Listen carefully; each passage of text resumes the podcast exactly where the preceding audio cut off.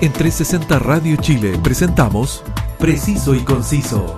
Entrevistas, información y opinión con lo más relevante de la actualidad, cultura y espectáculos de Chile y el mundo. Conduce Roberto del Campo Valdés. Preciso y Conciso por trescientos sesenta Radio Chile. Actualidad en línea. Un gran saludo para todos quienes están siempre en la sintonía de trescientos sesenta Radio Chile. Salimos al mundo desde Santiago de Chile a través de nuestra señal web y también por nuestra app que descargas en tu móvil, y así nos llevas eh, donde quieras y disfrutas de nuestra compañía musical y toda la actualidad en línea veinticuatro siete. Soy Roberto del Campo Valdés y esto es Preciso y Conciso. En mil novecientos setenta y uno, una niña de tan solo ocho años, traviesa, juguetona, manipuladora y muy vivaz, se robó los corazones de eh, Latinoamérica. Más allá de la fama y notoriedad que le dio la serie que la vio nacer, su imagen bajita y menuda se convirtió en un verdadero ícono de la cultura pop. Desde Ciudad de México, quien da vida a este entrañable personaje. Al teléfono, María Antonieta de las Nieves. Es un honor y un privilegio tenerte hoy en Preciso y Conciso. Pues mira que lo mismo digo yo con tu llamada, Roberto. Para mí es muy importante estar en comunicación con todos mis amigos de Chile, que tanto quiero. Un país donde hemos estado tantas veces y Dios quiera que seguiremos estando. Porque todavía sigo, bendito sea Dios, chilindrineando. Y, y definitivamente, siempre siempre estamos ansiosos de poder verte, chilindrineando, como, como dices tú, porque, porque tú nunca has parado. La verdad es que es impresionante eh, esa energía que tiene la Chilindrina, ese carisma que ha conservado durante, durante todo este tiempo, que nos ha acompañado a grandes, a chicos, y sobre todo que, que normalmente estás visitando nuestro país. Y, y además algo que me, que, que me llama profundamente la atención, eh, eh, María Antonieta, es que tienes una excelente relación justamente con, con el mundo circense eh, chileno. Fíjate qué curioso. Jamás pensé que yo iba a trabajar en un circo. Nunca se me hubiera ocurrido. Cuando yo empecé de chilindrina, mi máximo hubiera sido hacer estadios con mi personaje, etcétera. Eh, trabajar en teatro, en teatro con gran audiencia. Los teatros no son muy grandes en México. El más grande creo que tiene mil doscientas o mil trescientas butacas. Entonces yo esperaba trabajar en auditorios, en escenarios más grandes. ¿Y qué me va dando de sorpresa la vida cuando va un señor que se llamaba Don Gustavo Fuentes Gasca, uno de los de los dueños de circo más grandes que ha habido, y me dice, María Antonieta, quiero que trabajes conmigo en el circo? Y dije, ¿qué? Sí, en el circo. Dije, perdón, pero yo, yo no hago malabares, yo no hago no, no soy trapecista, claro, no. Exactamente. Este, a lo que más me acercaría sería ser payaso. Sí, se me da. Le dije, ¿pero cómo en un circo? Me dice, es que lo que haces exactamente en el hotel. Yo trabajaba en un hotel de mucha fama internacional, el Hotel del, del Prado y el Hotel Continental, dos de los hoteles más importantes en la Ciudad de México. Y había un, un lugar donde trabajaban las grandes figuras de aquella época, pero eran figuras como vedettes, como comediantes, un lugar donde le cabían no sé, seiscientas, ochocientas personas, y yo hacía las meriendas con la chilindrina, así se llamaba mi espectáculo. Y los niños, al ver que iban a un hotel de tanta importancia, se vestían de trajecito, los chicos como si fueran gente grande, las niñas se vestían de largo, y le dije, oye, pues esto no es mi aspiración, porque yo quiero llegar a... a a todos los niveles, hasta los niños que tienen más escasos recursos. A, a los niños que no normal. Necesariamente podían ponerse un traje o que justamente podían acceder a esos lugares. Exactamente. Entonces dije, a lo mejor esta es la oportunidad que me está brindando Dios de acercarme a los niños. Cuando le pregunté al dueño del circo quiénes eran los, las personas que iban al, al, al circo, me dice, mira, van los que tienen dinero, como aquí, que van hasta mero enfrente, a las sillas de mero enfrente. Van los de clase popular, que van en las sillas de un poco más para atrás. Van los que tienen menos dinero, los que van en las sillas en alto. Y esos son los que ven mejor, porque ven desde lo alto a la Chilindrina, que eres una cosita chiquita, entonces no te podrían ver bien si van a plano. Tienen que estar hacia arriba, como si fuera un cine. Dije yo, qué buena idea. Y dice, y también están los que se cuelan por abajo de la carpa, que no tienen dinero y que están hasta mero adelante de todos. Le dije, eso es lo que yo quiero, que pueda unirse toda clase de almas en el circo y que yo los pueda ver de cerquita a todos por igual. Poder sentir justamente esa esa presencia que, que, que tiene el circo, que es como tan cercana, y puedo y puedo dar fe, porque de hecho cuando estuviste eh, con, con tu circo acá en Chile, eh, yo me senté justamente uh-huh. en, en los asientos de atrás, y créanme que se veía mucho mejor, ¿eh? Le, eh, podíamos, claro. podíamos ver todo el espectáculo, así que así que de verdad que eh, eh, es algo es algo mágico el circo, aparte que tal como, como tú lo dices, sí. eh, María Antonieta, el circo es un espectáculo transversal. Es un espectáculo que llega a todas eh, eh, las clases sociales y que permite justamente eh, que los niños eh, que pueden, eh, que tienen los recursos para disfrutar de un buen espectáculo lo puedan hacer, pero también justamente las clases más humildes que, que también, por supuesto, siempre están necesitadas de alegría y de toda esta cuota de magia que, que nos traen estos espectáculos. María Antonieta, la pandemia del covid diecinueve afectó eh, justamente al mundo artístico, que se vio imposibilitado de continuar con su trabajo. De hecho, la gira del adiós eh, que tú que tú estabas realizando debió posponerse. Pero más allá del plano económico, María Antonieta, ¿qué tan duro fue para ti alejarte por primera vez durante tantos años eh, de, de tu público? Fue muy difícil, muy difícil. Realmente... qué tristeza, no me hallaba contenta en el ámbito en donde estábamos, en el ámbito donde estábamos. Yo estaba en mi casa por primera vez larga temporada, porque yo estaba en mi casa cuando yo uh, hacía tres semanas de circo y me regresaba una semana a México. ¿Para qué? Ni siquiera para poder estar en mi casa, para poder ver a mis hijos, para platicarles todo lo que me había sucedido en la gira, para que ellos me platicaran lo que habían hecho durante mi ausencia. Aunque ellos a cada rato me iban a visitar, ellos conocen perfectamente Chile, porque ellos me fueron a ver varias veces cuando yo estaba en Chile. Entonces me decían, ay mamá, qué a gusto que estés allá y que estés no trabajando, divirtiéndote como lo has hecho siempre. Chilindrineando, como tú dices. Chilindrineando es un verbo que yo uso como jugar. Siempre la Chilindrina habla mal y no dice jugar. Ella dice jugar. Vamos a jugar a que estamos en el circo, y así jugando me pongo yo a chilindrinear jugando. Y, y son esas palabras que uno conjugo, conjuga de forma tan diversa, las que me hacían sentirme feliz. Y luego, ¿cómo le hacía ahora en mi casa? Porque en mi casa, mis hijos pues hacen sus cosas, en su recámara, o ahora que nos tocó la pandemia, ellos ya están casados, ya tienen su familia hecha por otro lado, ya viven en otro lugar. Y yo estaba sola aquí en mi casa, porque desafortunadamente me tocó la pandemia cuando acababa el año. Para mí fue algo terrible, porque nosotros duramos cuarenta y ocho años de casados. En esos cuarenta y ocho años de casados fueron treinta y tantos años de vivir en el circo. Y en el circo siempre estábamos los dos juntos. Él era el locutor que anunciaba mi espectáculo, era el locutor que anunciaba el espectáculo de Chespirito en la televisión.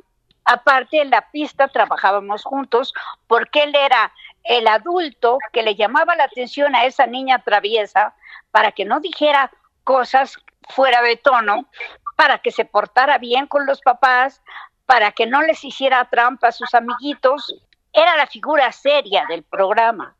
María Antonieta, ¿y, y cuán importante eh, justamente para ti ha sido el apoyo eh, eh, de tus hijos tras eh, la partida eh, del querido Gabriel Fernández, eh, que, que, que todos lo recordamos justamente por, por, por sus roles que, que, que si bien es cierto no fueron, eh, no fueron tan protagónicos como, como los tuyos, pero la verdad es que siempre estuvo presente, siempre lo veíamos en el circo, siempre lo escuchábamos con una voz en off, y además eh, fue tu compañero, eh, tu compañero de vida por, por casi cinco décadas?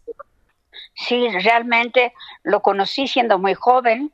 Yo tenía diecinueve años cuando lo conocí. A los veintiún años nos casamos.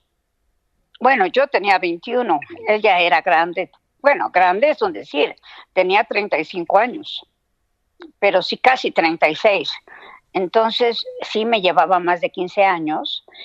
Y para mí fue mi vida, después de mis padres, que también fueron amorosos, cariñosos, buenos, atentos. Fueron mi guía, mis papás, sobre todo mi mamá, y ahora que no está Gabriel, han sido mis hijos. Aunque sea desde lejos, desde un poquito más de lejos, han estado ellos siempre conmigo. Gracias a Dios los tengo, porque así como fue de maravilloso mi esposo, así son de maravillosos mis dos hijos. Se llaman Verónica y Gabriel.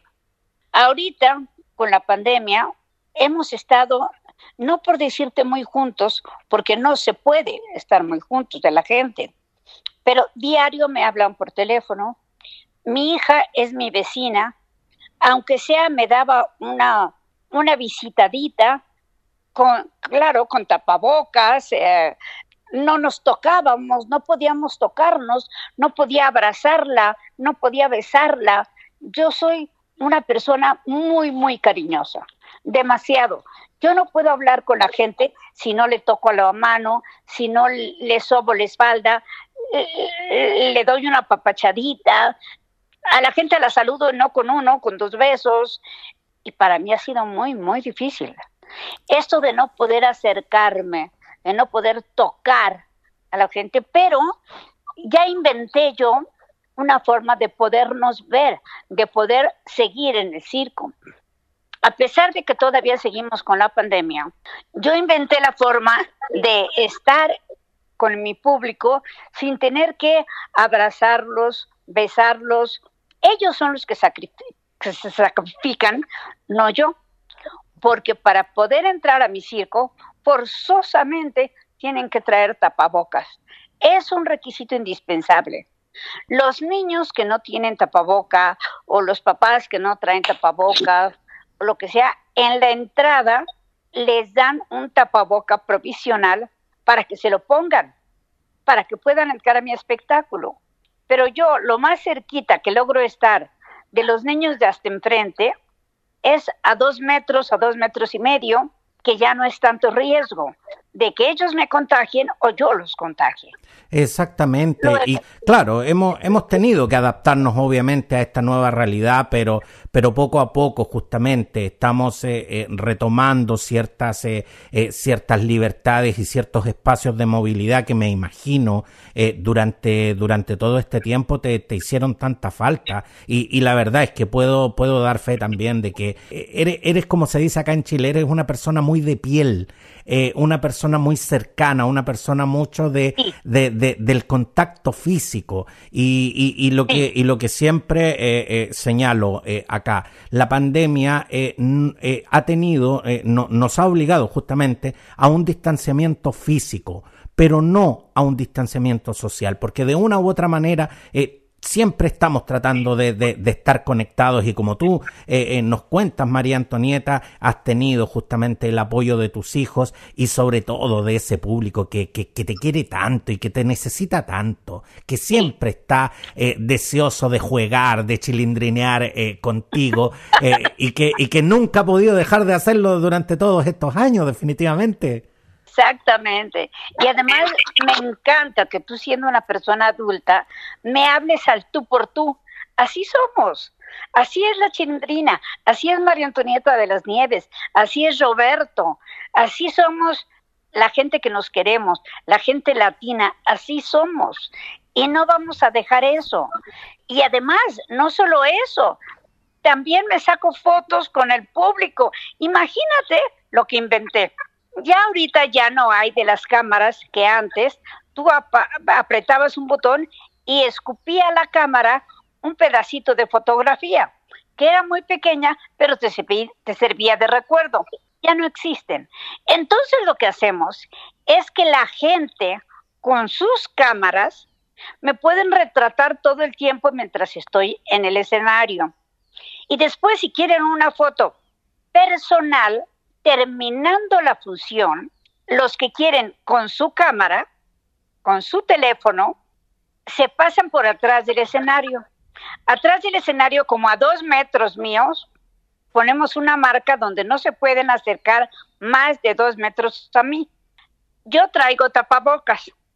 Cuando cuenta tres, ah, tú me das, el, tú le das el teléfono a la señorita que esté enfrente del fo- de este del escenario, la que te va a sacar la foto, para que tú puedas salir también a la foto. Le das tu, tu teléfono. Ella dice uno, dos, tres, un segundo nos bajamos el tapabocas todos e inmediatamente nos lo volvemos a poner y sale la foto con la cara de todos para que nos puedan ver. Y ese es el recuerdo personal. Ve, y la gente le encanta eso. Sale la gente por el otro lado del escenario. Por un lado entra, por el lado derecho entra y por el lado izquierdo sale. Y yo me volteo totalmente para que me pueda ver el público que sí soy yo la que se quitó el tapaboca y que sí soy yo la que traigo el tapaboca, pero que los despido con una sonrisa y les mando un besito. Que, es que de verdad, eh, eh, yo, yo, acá, acá en Chile siempre, siempre decimos también, acá, acá, acá en Chile tenemos remedio para todo. Si, si, si en definitiva, eh, cuando, cuando tenemos, cuando tenemos un problema invent, inventamos una solución, pero de alguna u otra manera siempre, siempre salimos del paso y, y eso, y eso se logra con una fórmula que es universal, que se llama cariño, y ese cariño que, que, que siempre has demostrado por tu público, porque a, a ti a ti te llama la atención, eh, María Antonieta, que tengamos una conversación tan cercana. Es que pasa pasa algo muy muy particular con, con contigo y con los personajes eh, eh, del elenco de la de la serie del Chavo del Ocho, que aunque nosotros cuando los veíamos a ustedes eh, siendo niños, eh, nosotros sabíamos que, que detrás de esos personajes había actores adultos, pero la Chilindrina, el Chavo, Kiko, el Ñoño y, y todos esos personajes entrañables se convirtieron en parte eh, de nuestra infancia, y literalmente para nosotros la Chilindrina era nuestra compañera de juego. Era, era realmente un personaje que sentíamos tan cercano, que te lo confieso, María Antonieta, en este instante, eh, más que, más que estar haciendo una entrevista, literalmente siento que estoy hablando con una amiga de la infancia. Claro, y eso me encanta, porque eso somos, amigos de toda la vida, y seguiremos siendo amigos de toda la vida. Bendito sea Dios. Yo empecé a hacer la Chilindrina muy joven, y además de que empecé muy joven, mi físico me veía muy niña. ¿Por qué? Por mi tamañito, por mi forma de ser, por mi forma de conducirme, y aparte porque hacía la voz de niña. Aunque ya ahora ya me conoce todo el mundo, si hablo como señora o si hablo como sea, ya saben que soy yo, que soy, que es la Chilindrina. Ya si la gente me ve en la calle con tapabocas, con lentes, con gorra, y me saludan y les digo adiós, ya saben que soy la Chilindrina. Definitivamente, la voz es inequívoca de lo que soy. María Antonieta, entonces, y de tantos años de, de estar haciendo este entrañable personaje, ¿se te han quedado algunos eh, eh, algunos modos de la Chilindrina que, que literalmente hoy ya son parte de, del accionar de María Antonieta de las Nieves? No, de ninguna manera. No,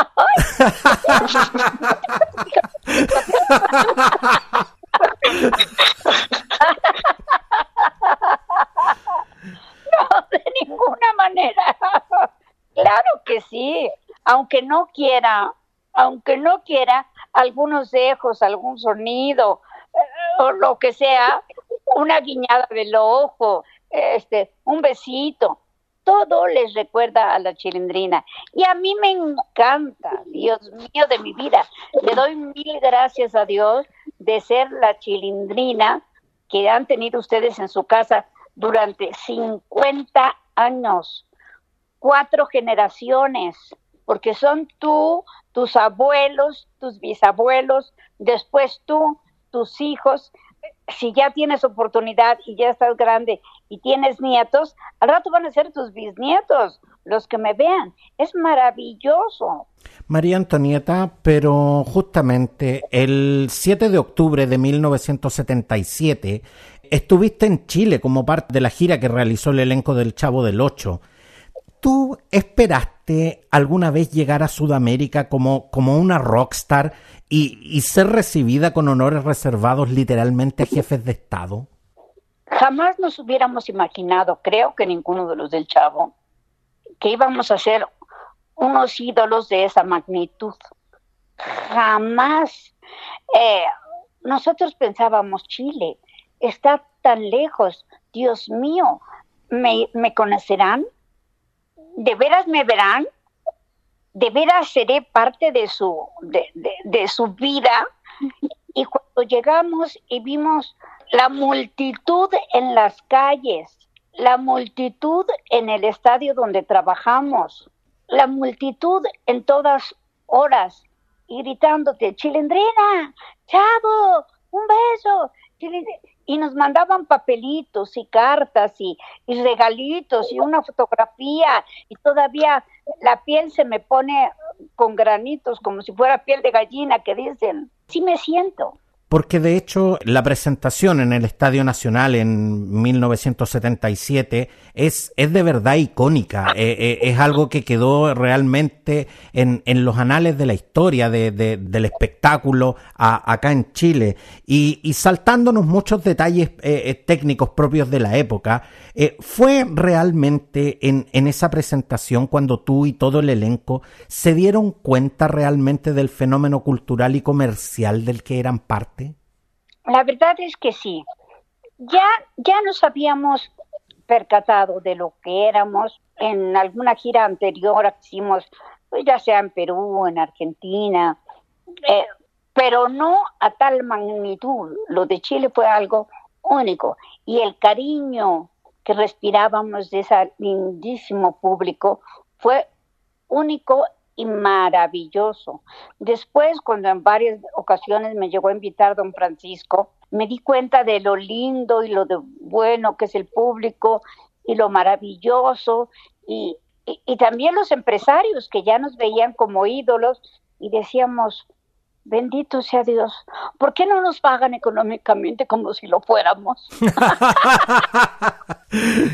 Ahora, eh, María Antonieta, eh, mucho se habla eh, eh, en esa, mucho se habla justamente. Eh, eh, es, de, es definitivamente muy difícil, muy difícil estar en, en, en un plano serio con, con, con, con una entrañable María Antonieta de las Nieves, que como que como te decía, realmente has alegrado nuestra, nuestras vidas por, por tanto tiempo. Y, y, y te confieso una cosa, ¿eh? mis mis hijas eh, eh, de, de diez y de trece años se ríen con tus travesuras, pero de una manera increíble. Y, y es más, yo claro. te digo, mi, mi hija menor tiene pegado el fíjate, fíjate, fíjate. Eso. Sí, claro. y, y yo me mato la risa porque en realidad, o sea, es, es como tan descontextualizante eh, para uno que, que ya es adulto, eh, eh, ver justamente a, lo, a los más jóvenes, a los más niños, vibrar con las cosas que a uno lo, lo, lo hicieron vibrar. Cuando uno dice, no, si la juventud ya eh, eh, no, no le gusta nada de lo que había antes. No, la verdad es que te digo, o sea, con, con, con la Chilindrina eh, no pasa eso, porque definitivamente los niños de hoy vibran tanto Como, como los niños de, de, de esa época. Pero lo que te lo que te preguntaba, María Antonieta, es que mucho se habla de la, de la genialidad de Roberto Gómez Bolaños, que por supuesto no se puede desconocer, pero no. ¿qué tan, qué tan gravitantes fueron Enrique Segoviano y Horacio Gómez en, en el éxito del programa? Enrique Segoviano fue el mejor director que hubo en aquella época. Sobre todo era muy incipiente los efectos especiales y él los dominaba. él era alguien avanzado, muy avanzado para su época, porque inmediatamente los aceptó como si fueran suyos desde un principio. El hecho de usar las pastillas de chiquitolina y hacernos del tamaño, de hacernos así de pequeños, era maravilloso lo que hacía. O el hecho de que iba y eh, nos aventábamos de algún lugar y podíamos volar, y esos efectos que él hacía eran únicos. Por supuesto que él, él tuvo mucha injerencia en hacer bueno el programa. Luego, Horacio Gómez Bolaños no es que lo, que, que lo haga menos, no, era como un representante. A mí me hubiera gustado que hubiera sido más flexible, porque era, no era flexible. Él era muy... muy directo, las cosas tenían que hacerse como estaban en el papel o no las quería para, por ningún motivo, y yo nunca fui así. Las cosas en un papel se pueden borrar y volver a reescribirlas, y Horacio no era así.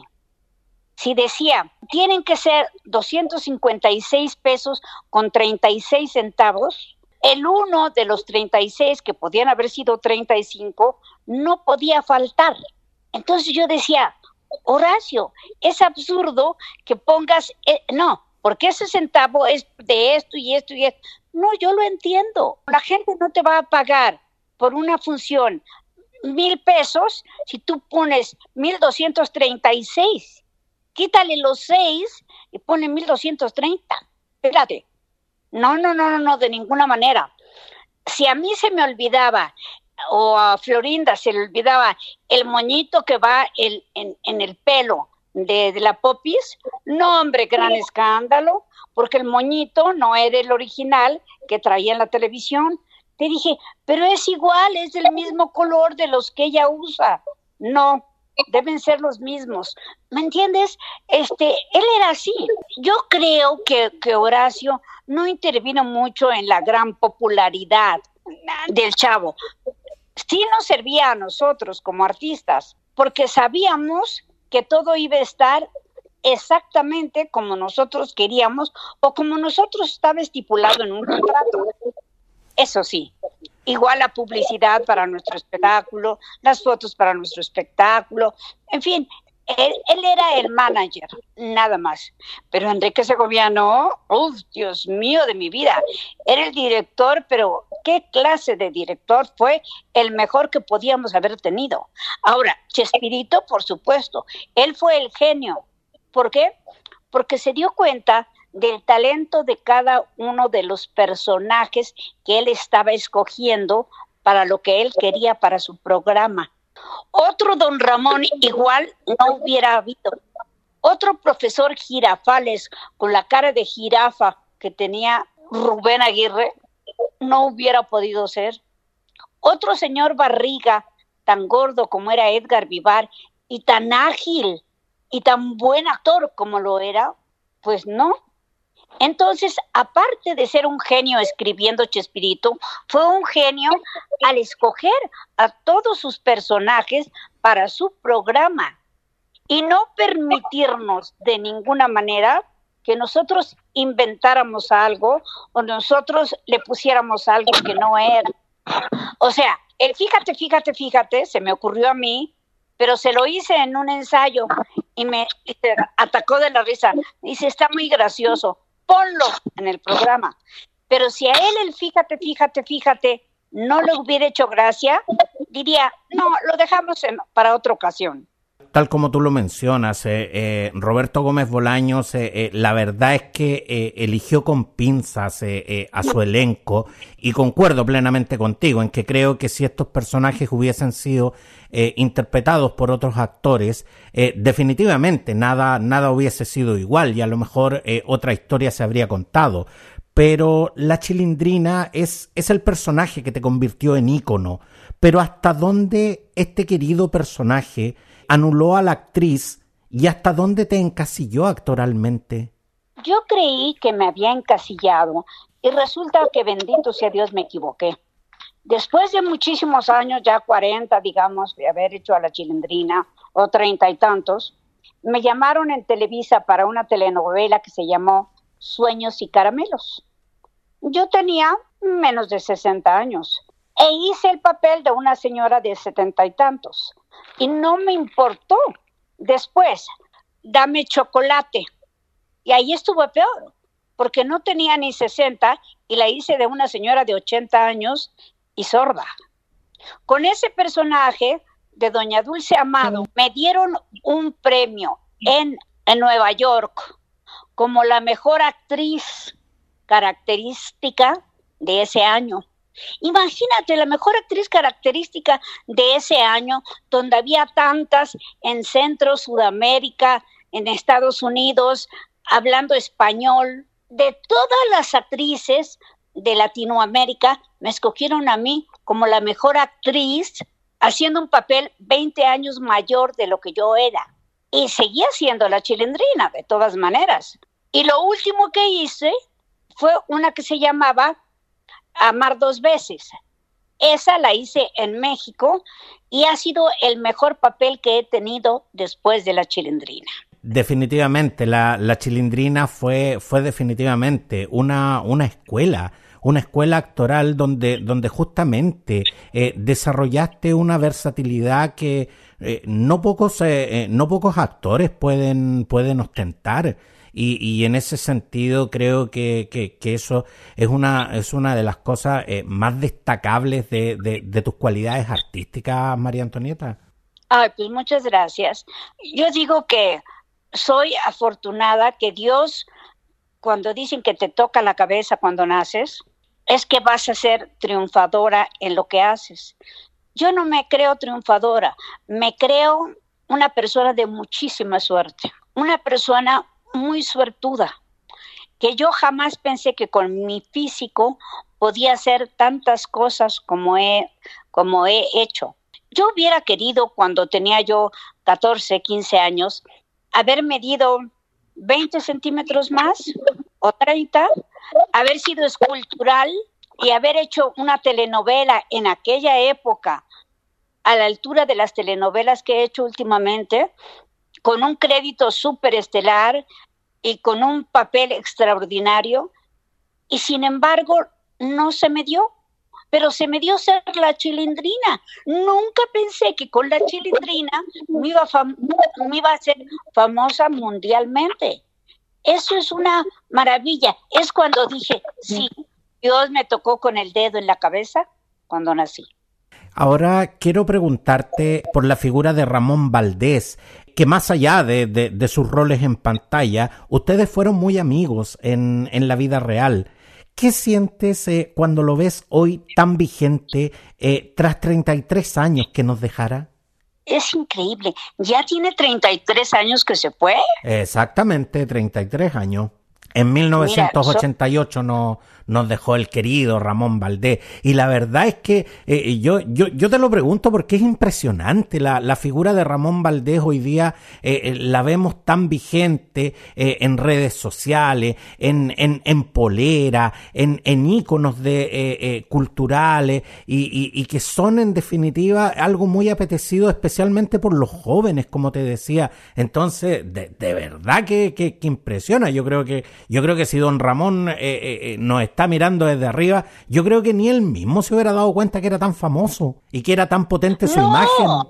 Además era tan sencillo, era incapaz de sentirse mejor que los demás, era incapaz de pensar que él era la figura central después del Chavo, en el programa del Chavo, porque lo era.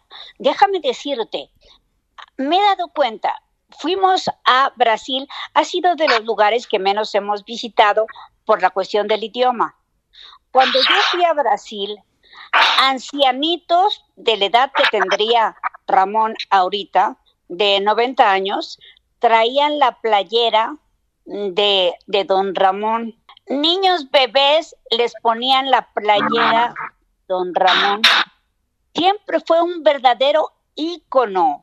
Y para mí fue uno de mis grandes amigos. Tan fue así que cuando yo me casé, que fue el momento más importante de mi vida, le dije que si quería ser mi padrino de bodas. Y me dijo que por supuesto que sí. para uno que es tan importante esa relación, fue algo maravilloso que me hubiera aceptado y que hubiera sido mi padrino de boda. Ni siquiera Chespirito, que yo lo quería tanto también, a Chespirito. Pero como la amistad que llevé con Ramón, ninguna. Además, él decía que yo era su séptima hija. Todavía no tenía al último de sus hijos. Ramón tuvo siete hijos, pero cuando yo empecé a trabajar con él nada más tenía seis. Y entonces él ponía las fotos de sus seis hijos, las ponía en su camerino y ponía una foto mía al final porque yo era la hija más pequeña. Entonces, qué, qué, incre- qué increíble re- realmente re- realmente eh, saber eh, que, que la intimidad de esa relación llegaba llegaba justamente a ese punto, a una a una relación tan especial que tenían que tenían ustedes dos, tan estrecha.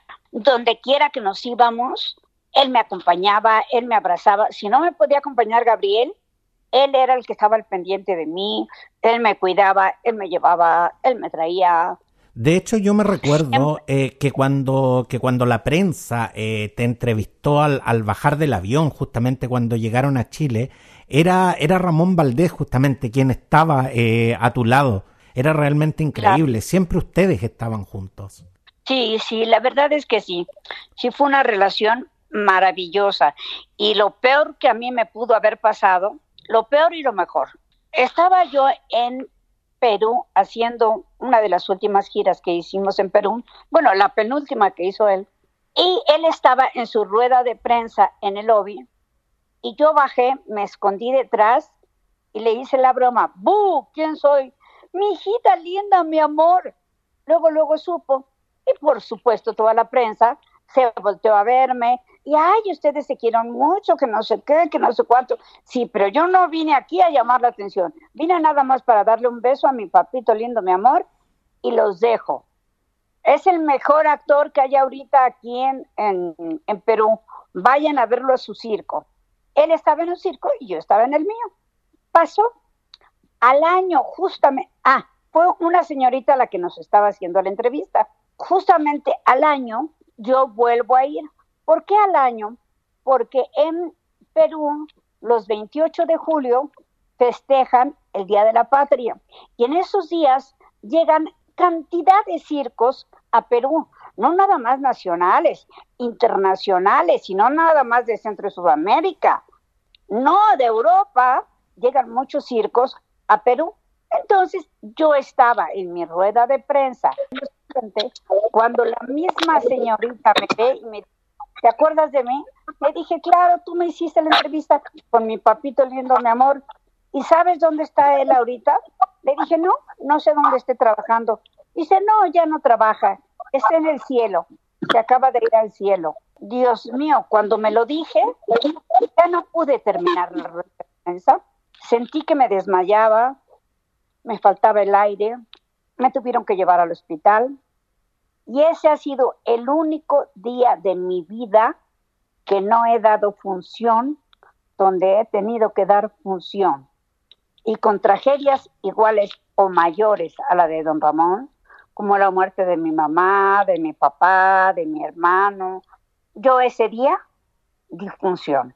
Y con Ramón no pude, estaba en el hospital.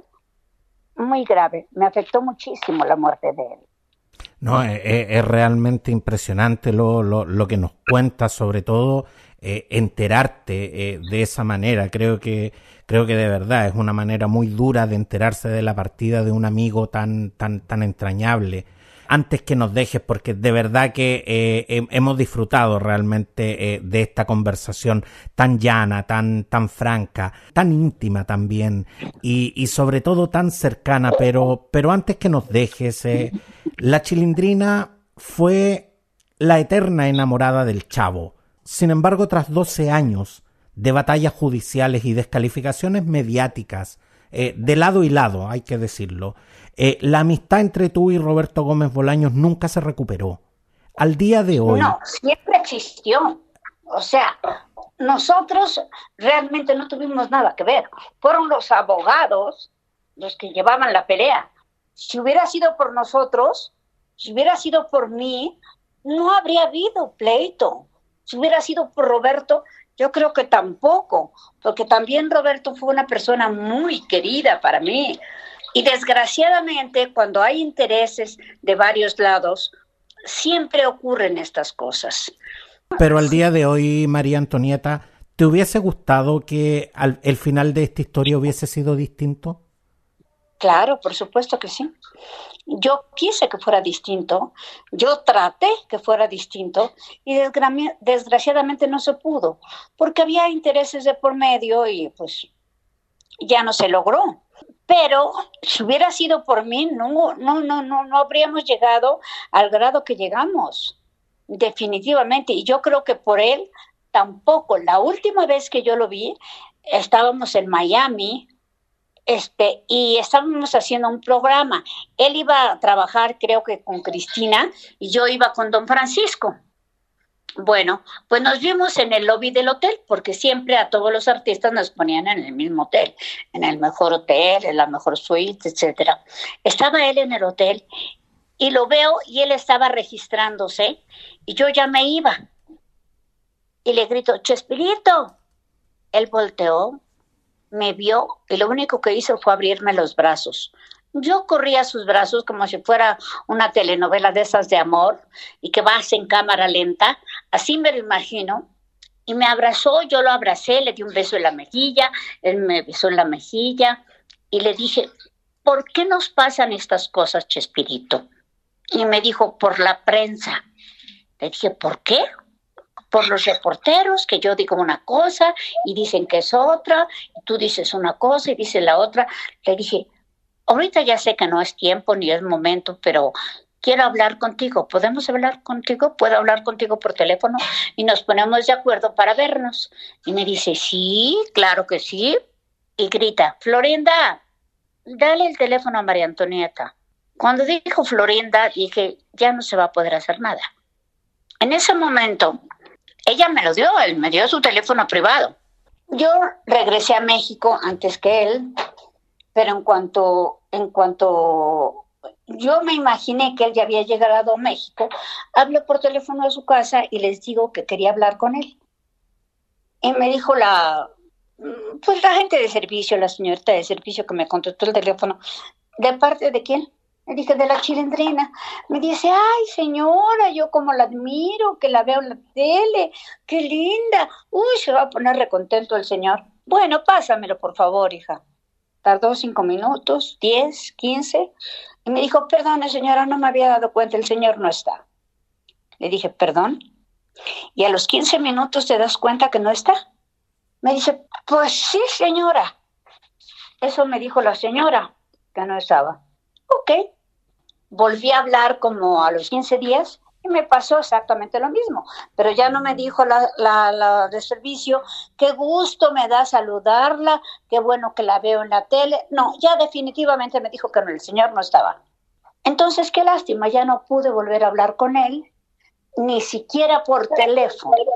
Yo me hubiera dado mucho gusto, él sabía que yo lo quería mucho, yo sabía que él me quería mucho, pero pues ni modo, así se dieron las cosas. ¿Qué va a hacer uno? No puede uno ev- evitarlo cuando hay gente de por medio.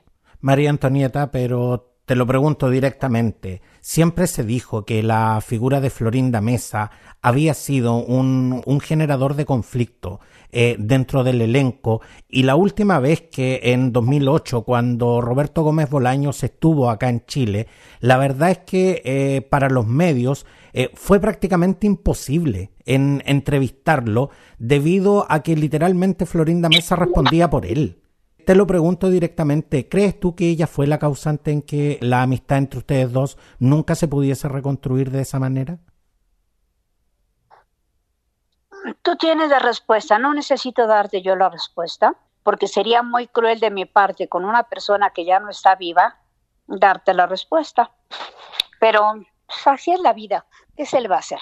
Quiero darte las gracias, eh, María Antonieta de las Nieves, por estar hoy con nosotros conversando con todo un país que te ama y te recuerda siempre con el más grande de los cariños. Desde Santiago de Chile, un abrazo muy, pero muy grande, y espero que esta no sea la última vez que conversemos, ¿ah? ¿eh? Al contrario, por supuesto que no. La próxima vez que yo vaya a Chile, porque por supuesto voy a ir con la gira del adiós.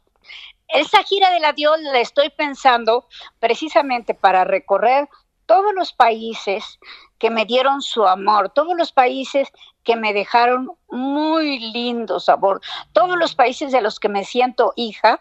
Quiero recorrerlos nuevamente con el, con el Circo de la Chilindrina. El adiós del Circo de la Chilindrina. Va a ser mi mejor espectáculo y lo quiero para mi mejor público, para ustedes. Y por supuesto, en vivo voy a estar contigo en otra entrevista. Por supuesto, y ahí, y ahí te estaremos esperando y estaremos conversando sobre, sobre lo que más nos gusta, que es el espectáculo, y por supuesto vamos a estar chilindrineando ahí con, con toda la gente de Chile en, en esta gira del adiós. Muchas gracias, eh, María Antonieta, y mucho éxito. Muchas gracias a ti, Roberto, los quiero mucho, que Dios los bendiga a todos. Y recuerda que todas las ediciones de Preciso y Conciso están en las más importantes plataformas y directorios podcast. Sígueme también en redes sociales. Gracias por su sintonía y hasta pronto. En trescientos sesenta Radio Chile, esto fue Preciso y Conciso. Entrevistas, información y opinión con lo más relevante de la actualidad, cultura y espectáculos de Chile y el mundo, junto a Roberto del Campo Valdés. Preciso y Conciso por trescientos sesenta Radio Chile. Actualidad en línea.